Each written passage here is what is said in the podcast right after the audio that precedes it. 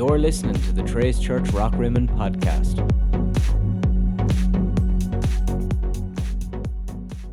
Well, let's start by getting in the Christmas spirit. Everybody ready? I'll start, you finish.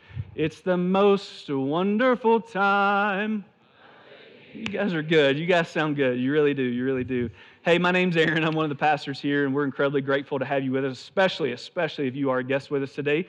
Uh, thanks for being here. Thanks for being a part of this gathering with us. Uh, it's been our prayer, it really has been our prayer, uh, that this season is becoming more wonderful for you. And what I mean by that is uh, we all have a tendency to probably get caught up in the weariness of this season. And it's been our prayer for the last couple of weeks as a staff. We keep praying, God, would you give us, would you replace that weariness with a sense of awe and wonder?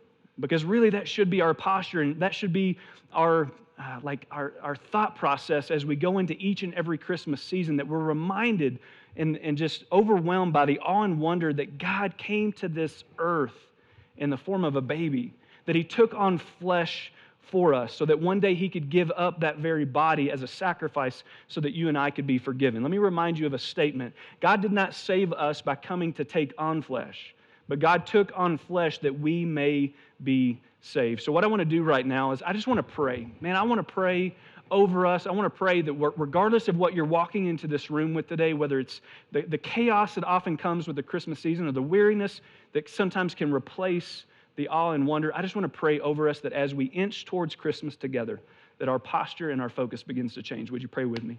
Father, thank you for this morning and the opportunity to maybe reset our life, to reset our mind, to reset our focus.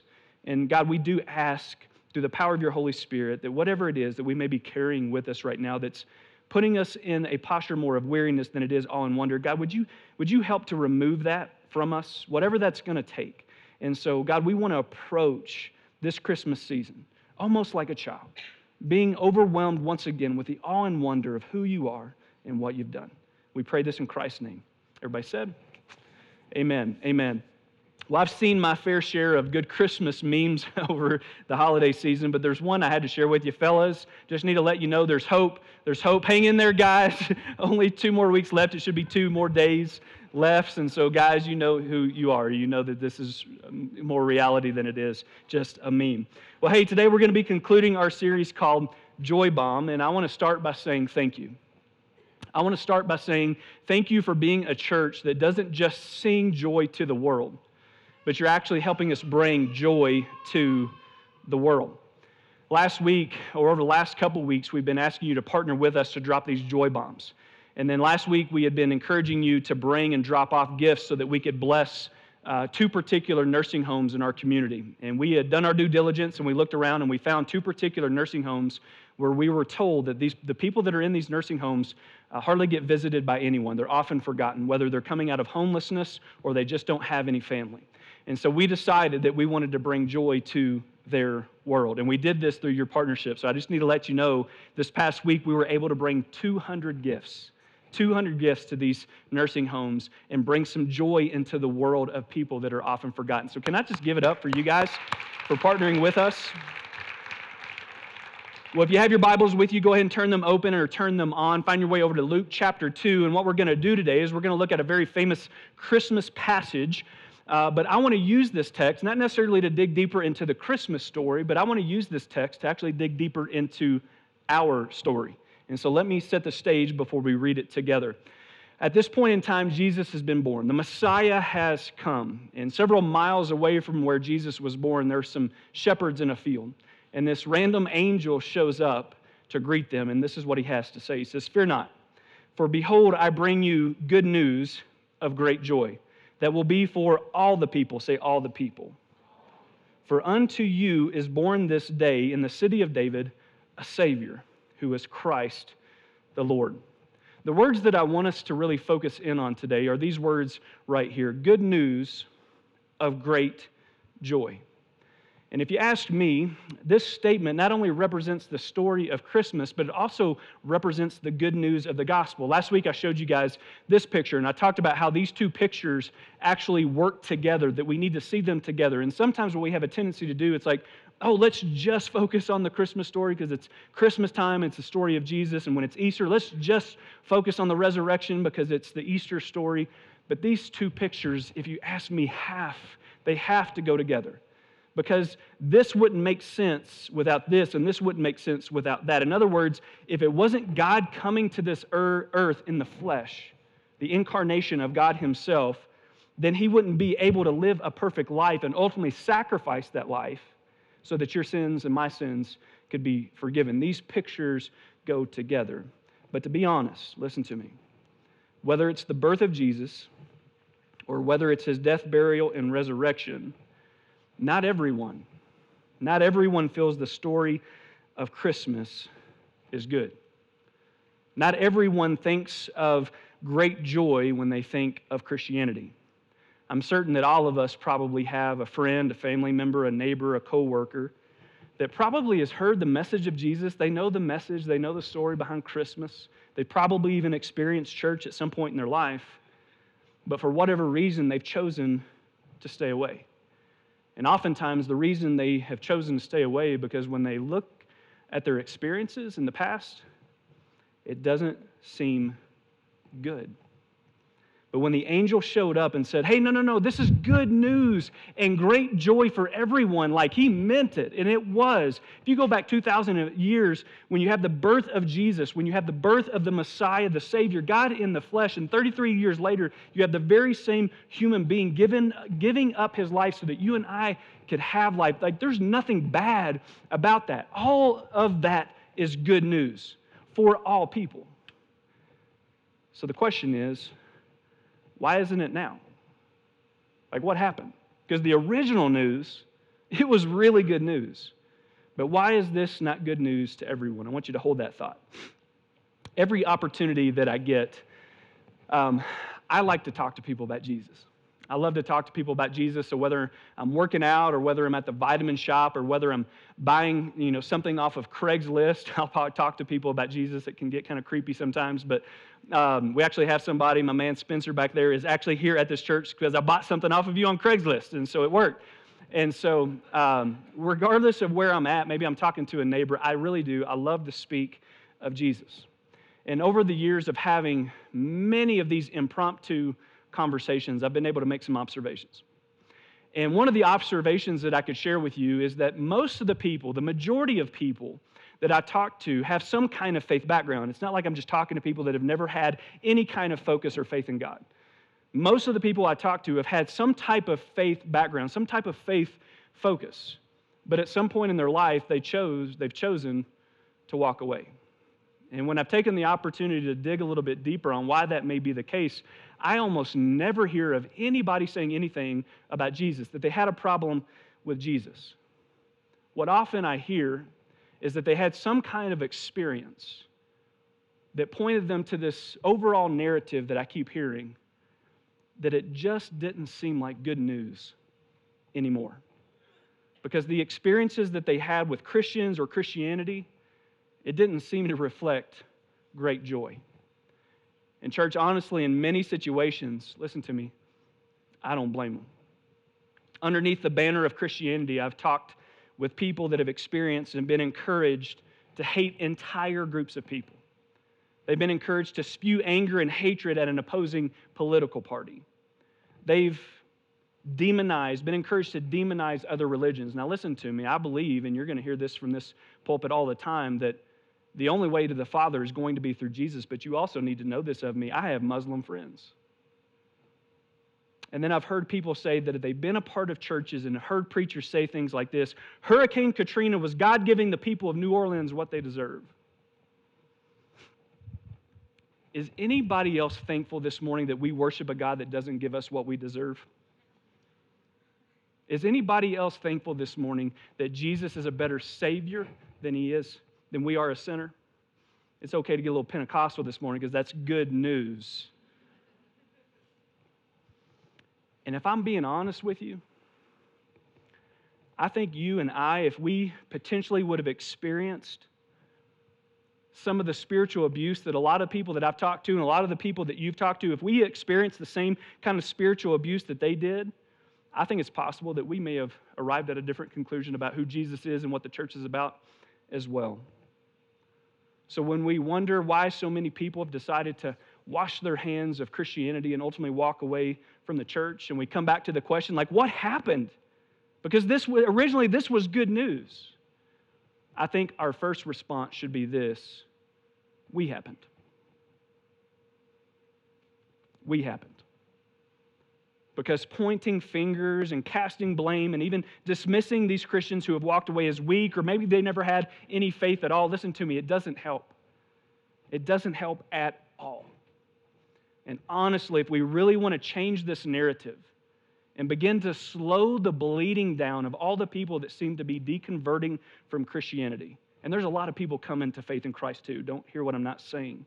But if we want to slow the bleeding down, I think the best question that we can ask is this right here Does your life and does my life actually represent good news of great joy? Now, somebody in here may be saying, well, hold on a second there, Pastor. I'm not about to take the, the ownership of that on my shoulders. I didn't do anything to these people to make them walk away from the church. And my response to you would be, really? Because I'll take some blame. I know my life has not always represented good news of great joy. There's probably been some things that people could point to in my life and, and think, man, that's why I don't want to be a part of Christianity because of stuff like that. And you may again come back and say, well, Aaron, you don't, don't take so much blames, don't, don't take so much of that on your shoulders. I mean, we can't help what other people do. Really? Let me show you something that uh, Jesus says in Matthew chapter 5. He says, You and me, we're the light of the world. Like a city on a hilltop that cannot be hidden. No one lights a lamp and then puts it under a basket. Instead, a lamp is placed on a stand where it gives light to everyone in the house.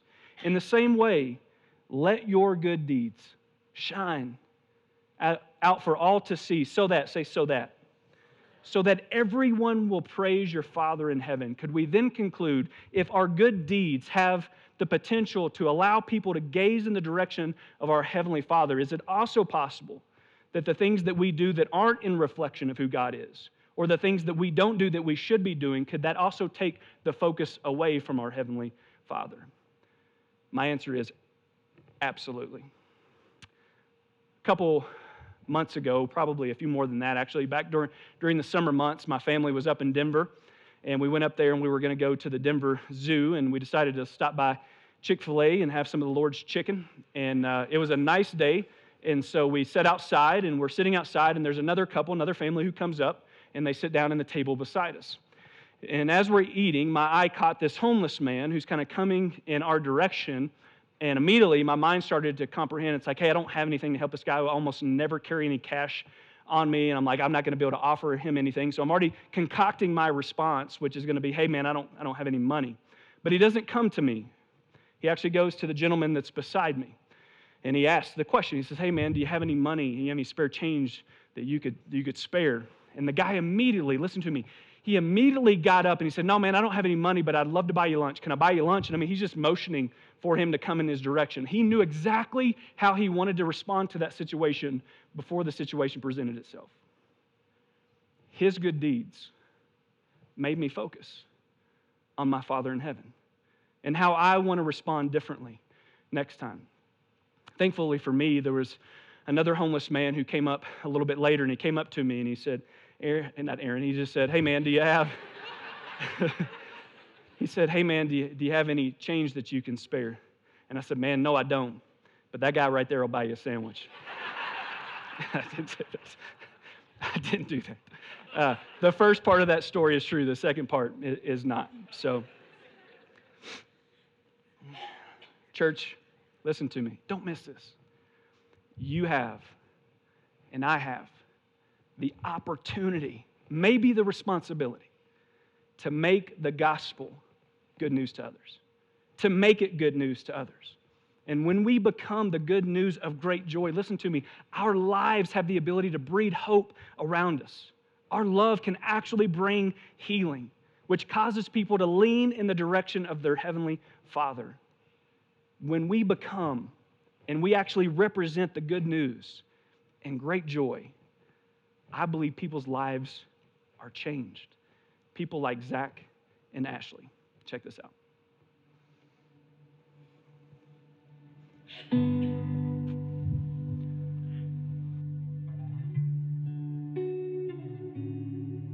So, October 2018, uh, we initially got a notification that Hurricane Michael was headed our direction. And so we decided, uh, we kind of talked back and forth like, do we really want to leave? Like, is it worth it? And I don't know what triggered in us, but later that night, I think it was just kind of starting to get like real windy and real bad. And we're like, know, maybe we should go. Like, we'll just go up to Birmingham, which is where our son that has seizures had his uh, doctor at. And so I was like, we'll just go up there. That way we're close to there.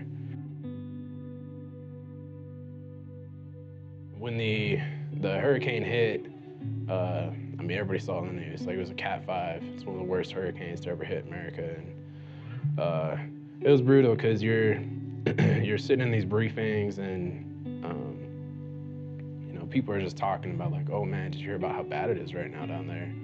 We lived on base, um, and so we didn't really know like what was going on. It's like no one knew how bad it was on base. They said that houses were completely destroyed, and then they said that it was fine, and so yeah, we had no idea. One of my friends texted me a video, and it was uh, like the flyover kind of version of the houses, and it showed our house, and you could see trees in it, and there was a hole in our roof, and I saw it and just started bawling, and then I showed him. He's like, "That's not true. That's fake. Whatever." And yeah, it took a, a few days for it to be confirmed that yeah, we our house was gone. Initially, we were like, well, we'll just stay in Birmingham because my son had a, a, doctor's appointment. Coincidentally, her parents uh, were on their way to visit us when this all started. And so they met us in Birmingham. And then somewhere along there is when we decided that, you know what, like, why stay here? Let's just go back to Colorado, be around family. We went and stayed at her parents' house instead of getting a hotel just because they had a basement and they said we could have it to ourselves. When we got in the house and we came downstairs, we came downstairs to a bed that was full of toys and clothes and gift cards. And, you know, I, I do cry more than I admit. but, you know, I started bawling and she's bawling. And we're just like, why did you buy all this stuff? And they're like, we didn't buy any of this stuff. And her sister, uh, Amy, was there. And she was like, this is actually stuff from Trace Church. We're just like, why? Like, why would you, you don't even know us. Like, we've never even met you. Like, we don't go to your church. We don't even know you people. Like, why would you be so kind to our kids when they just lost everything? We came the, the next Sunday and uh, I immediately introduced myself to Aaron. He said he was the pastor. And I was like, I told him who I was, and he was like, oh, you know, how are you doing? And just very welcoming. And I was like, I don't know what's wrong with you people, but you know, it's it was so crazy to just feel uh, so loved in a moment that hurt so bad. I know my sister has talked about Trace all the time and but we didn't live here so it's not like we were really affected by it and stuff and then it was just it was crazy we were just blown away by the generosity and people going out of their way to make sure we were comfortable. It was really nice getting connected and just um, kind of taking the focus off of ourselves because we could sit there and pout about our situation forever but instead we kind of turned it around to how can we help the church that helped us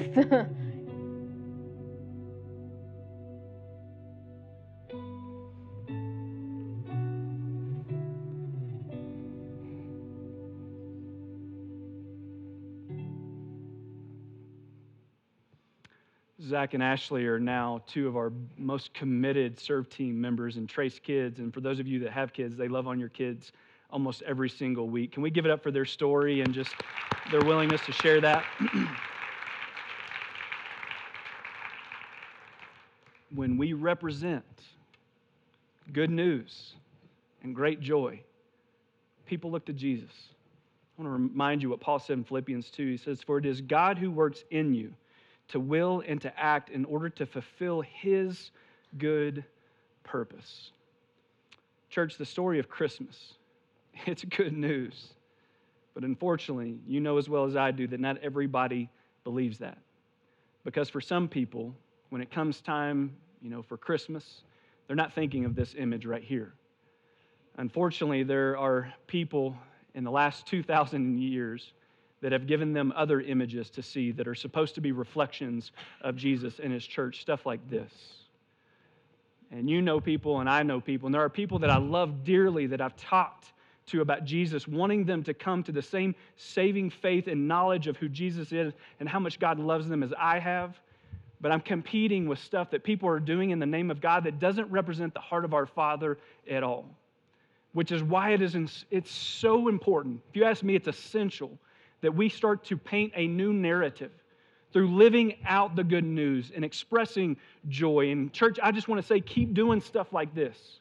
Because through these things, through you giving up your time and sacrificing for the sake of other people being able to go with, maybe you have to go without so they can go with, whatever that looks like. Keep throwing parties for people with special needs. Keep feeding people that don't have enough to eat. Keep going to schools in our community and renovating teachers' lounges and showing up and actually doing beautification projects when there's no benefit in it for us.